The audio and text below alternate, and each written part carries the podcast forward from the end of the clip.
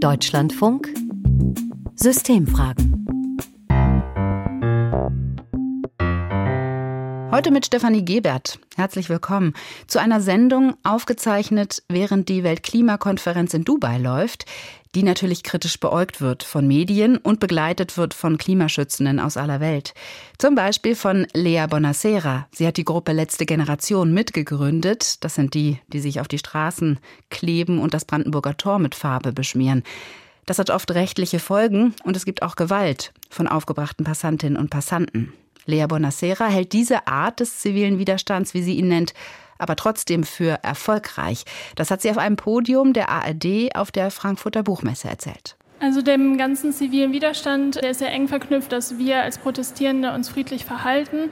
Es gibt eine Regel in den Studien, die eben besagt, wenn man die Regierung herausfordert, dann werden einem auch Strafen entgegengebracht und dann wird einem auch Gewalt entgegengebracht, weil sich die Menschen, die sich am Status quo ja festhalten, dagegen wehren. Und wenn man es aber trotzdem schafft, in diesen Zeiten auch friedlich zu bleiben, dann ist man eben in dem Sinne am längeren Hebel. Und das ist so ein bisschen diese Dynamik, die den zivilen Widerstand ja überhaupt erst so erfolgreich erfolgreich auch macht. Ja, so wird sicherlich nicht überall bewertet. Aber was sind denn erfolgreiche Protestformen? Die radikalen oder die gemäßigten? Und wohin wird sich die Klimabewegung entwickeln? Was kommt nach Streiks und Farbattacken? Darum soll es jetzt gehen. Und meist lohnt es sich ja, mal den Blick zu weiten. Nicht immer nur im eigenen Saft schmoren, sondern zu fragen, wie machen es denn die anderen? Denn klar, es gibt überall auf der Welt Klimaaktivistinnen und Aktivisten, die sich Gehör verschaffen wollen. Und viele dieser Proteste schaffen es bei uns hier in Deutschland seltener in die Medien, etwa Demos in Afrika oder Asien. Welche Protestformen gibt es dort? Wie wirkt das auf Gesellschaft und Politik? Ein Überblick hat sich die Wissenschaftsjournalistin Christina Weise verschafft.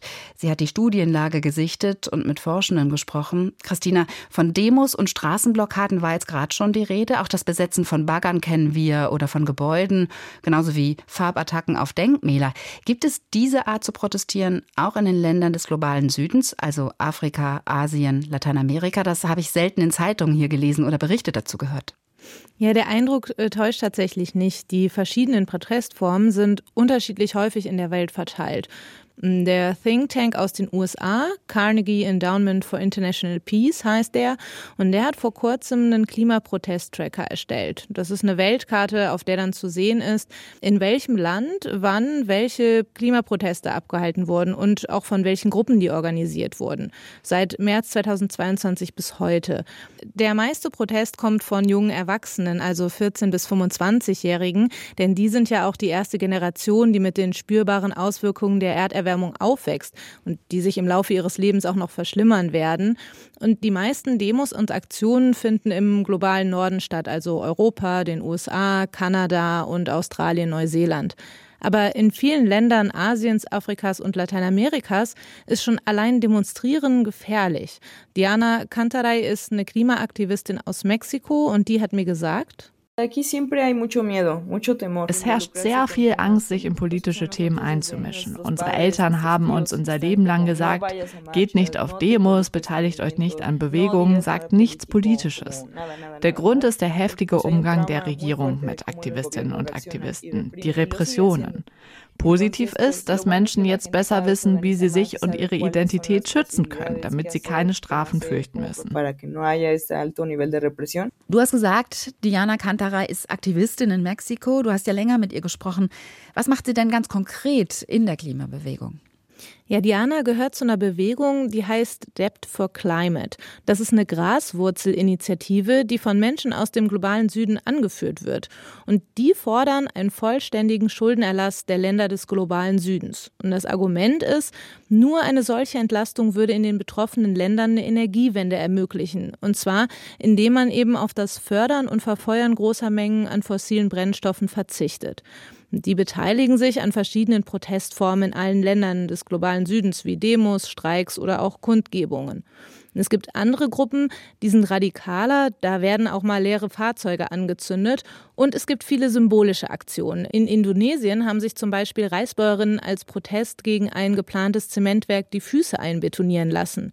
Und eine sehr häufige Protestform im globalen Süden sind juristische Klagen indigener Völker gegen Großkonzerne, also strategische Prozessführung. Und die gelten sogar als erfolgreich, wenn die Klage abgewiesen wird. Ja klar, weil sie Aufmerksamkeit äh, erzeugen.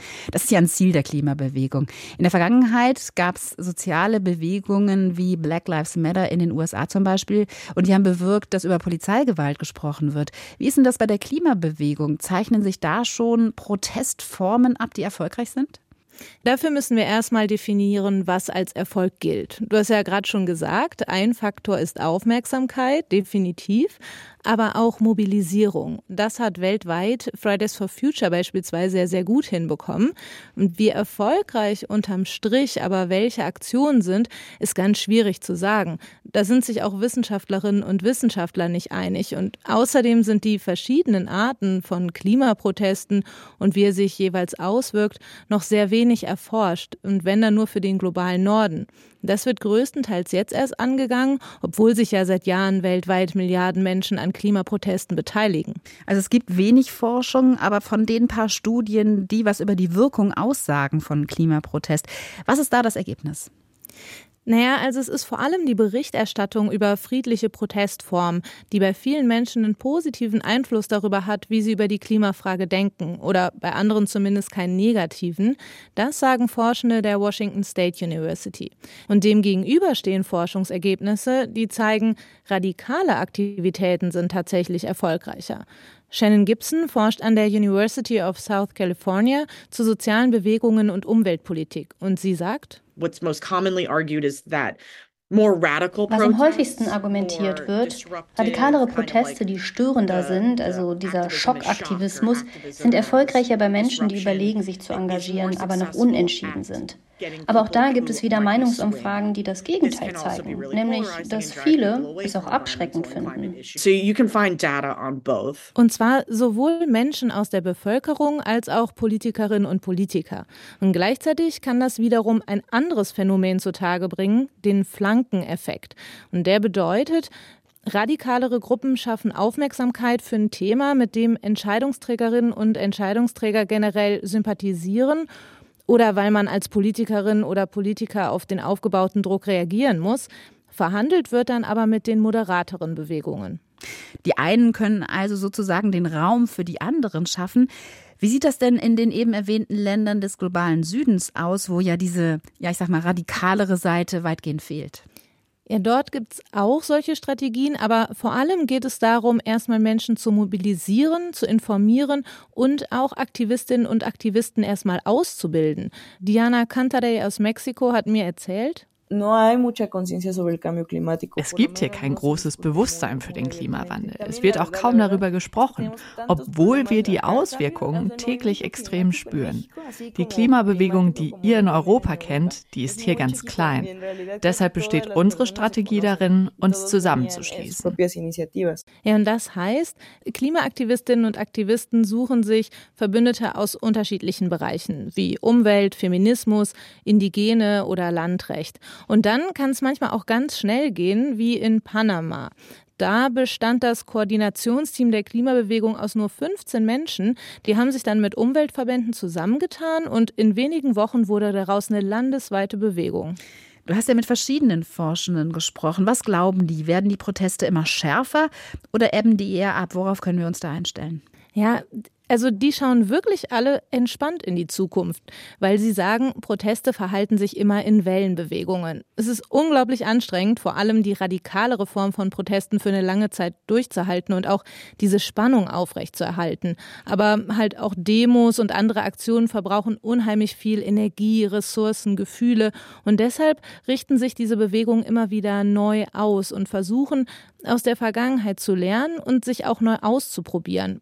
Danke, Christina Weise. Mit einem Blick auf den Klimaprotest in anderen Ländern und wie sich die Beteiligten immer wieder auch neu aufstellen.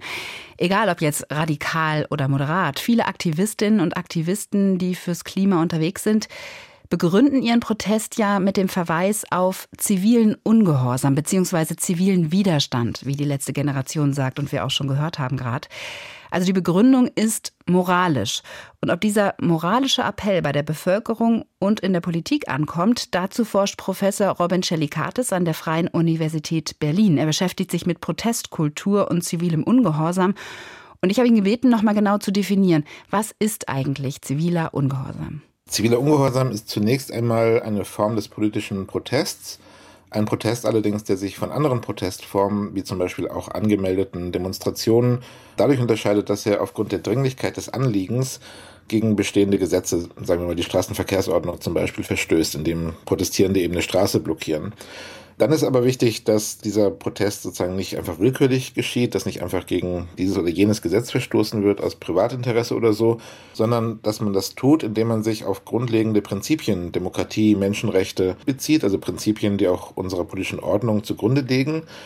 Und äh, schließlich ist der Protest eben zivil, weil er aus prinzipiellen Gründen auf Gewalt gegen Menschen verzichtet. Den letzten Punkt, Gewaltlosigkeit, den bezweifeln diejenigen, die die Klimaproteste hier in Deutschland kritisieren. Da gibt es die Position, das Blockieren von Straßen ist eben nicht friedlich und gewaltlos und deshalb wird ein wichtiges Kriterium zivilen Ungehorsams gar nicht erfüllt. Also die Gewaltfrage ist immer die, die am meisten umstritten ist sozusagen, nicht? Aber wenn man sich die Rechtsprechung anschaut, gibt es eben durchaus unterschiedliche Auffassungen. Das Bundesverfassungsgericht sieht auch Autobahnblockaden prinzipiell schon auch unter dem Schutz der Versammlungsfreiheit stehend ja, und sieht darin also Demonstrationen, die jedenfalls prinzipiell grundrechtlich geschützt sind, also nicht per se als gewaltsam auch verurteilt werden dürfen. Natürlich kommt es dann auf den konkreten Fall an. Nicht? Also ist das Mittel zielführend, wird darauf geachtet, zum Beispiel durch vorherige Absprachen mit der Polizei, durch Rettungsgassen etc., dass der mögliche Schaden, den andere Unbeteiligte erleiden, eben möglichst gering gehalten wird. Aber die grundsätzliche ähm, Verurteilung von sowas wie Straßenblockaden als gewaltsam halte ich für nicht überzeugend. Also weder begrifflich, nicht, weil Gewalt ist eigentlich schon etwas, was man jetzt absichtlich und direkt gegen eine Person einsetzt und nicht einfach dadurch ausübt, wenn man andere am Weiterfahren hindert. Aber eben auch rechtlich ist es durchaus so, dass viele auch Verfassungsrechtler sich dagegen wehren würden, sowas wie Sitzblockaden oder Straßenblockaden per se als gewaltsam zu bezeichnen. Aber sie können natürlich aus Sicht des Strafrechts durchaus eine Nötigung auch unter Einsatz von Gewalt darstellen. Aber das wird eben vor Gericht und auch bei der letzten Generation ja immer sehr ähm, heftig auch diskutiert. Eine andere Gegenposition, die Sie gerade mal eben so schnell weggewischt haben, die aber tatsächlich auch besteht, ist, dass gesagt wird, diese Aktionen verstoßen gegen geltendes Recht, also sind mhm. illegal. Und die Regeln, also das Recht, sind ja Regeln, die wir uns als Gesellschaft gegeben haben. Und deshalb sind die Proteste verwerflich. Also es stimmt, dass ziviler Ungehorsam per Definition sozusagen illegal ist, nicht? Also weil er eben gegen bestimmte Gesetze, zum Beispiel eben die Straßenverkehrsordnung, verstößt. Zivilungehorsam selbst ist aber keine Rechtskategorie. Also es gibt das zum Beispiel auch nicht als Straftatbestand. Und es ist eben für den demokratischen Rechtsstaat wirklich wesentlich, dass Legalität und Legitimität nicht identisch miteinander sind, dass es da ein Spannungsverhältnis gibt. Nicht? Also eine Law-and-Order-Position, der zufolge sozusagen Ruhe und Gehorsam die erste und einzige Bürgerpflicht sind, die ist eigentlich mit einem demokratischen Rechtsstaat nicht kompatibel. Und wir wissen aus der Geschichte der Demokratie, auch in Deutschland, aber auch international, dass Demokratien auf den Protest, der dieses Spannungsverhältnis auch immer wieder aufruft und inszeniert, angewiesen sind. Nicht lernfähige Demokratien brauchen Protest, auch zivilen Ungehorsam, auch Protest, der aneckt und auch gegen bestimmte Gesetze verstößt um eben diesen Prozess der Realisierung der Prinzipien Demokratie, umfassende Rechtsstaatlichkeit, Realisierung der Menschenrechte, Realisierung auch von Prinzipien wie eben Verantwortung für zukünftige Generationen, an dem wir ja weiter arbeiten. Der ist ja nicht abgeschlossen, das würde hoffentlich niemand behaupten wollen. Der muss immer weitergetrieben werden. Und da spielt Protest in der Geschichte in der Gegenwart und eben auch in der Zukunft der Demokratie eine unglaublich wichtige Rolle. Das kann man sich gerade in der Klimakrise klar machen, wo doch die allermeisten sagen würden, wir tun als Gesellschaft einfach nicht genug, um auf diese existenzielle Krise zu reagieren. Jetzt sind es aber auch die Reichsbürger, die für sich in Anspruch nehmen könnten, wir machen hier zivilen Ungehorsam. Ist vielleicht der Unterschied zwischen denen und den Klimaschützenden, das letztere durchaus den Rechtsstaat anerkennen, also einer der Unterschiede? Ja, es gibt verschiedene gravierende Unterschiede, finde ich nicht. Also erstmal, was ist überhaupt die Diagnose? Nicht? Also die Klimabewegung kann sich auf einen massiven Konsens in der Wissenschaft berufen, auf die UNO, Verfassungsprinzipien und so weiter. All das können die Reichsbürger nicht tun. Die berufen sich auf Verschwörungsideologien, auf Hirngespinste und so weiter nicht. Also das ist schon mal ein sehr wesentlicher Unterschied, würde mhm. ich sagen, in der Ausgangslage. Zweitens die Mittel.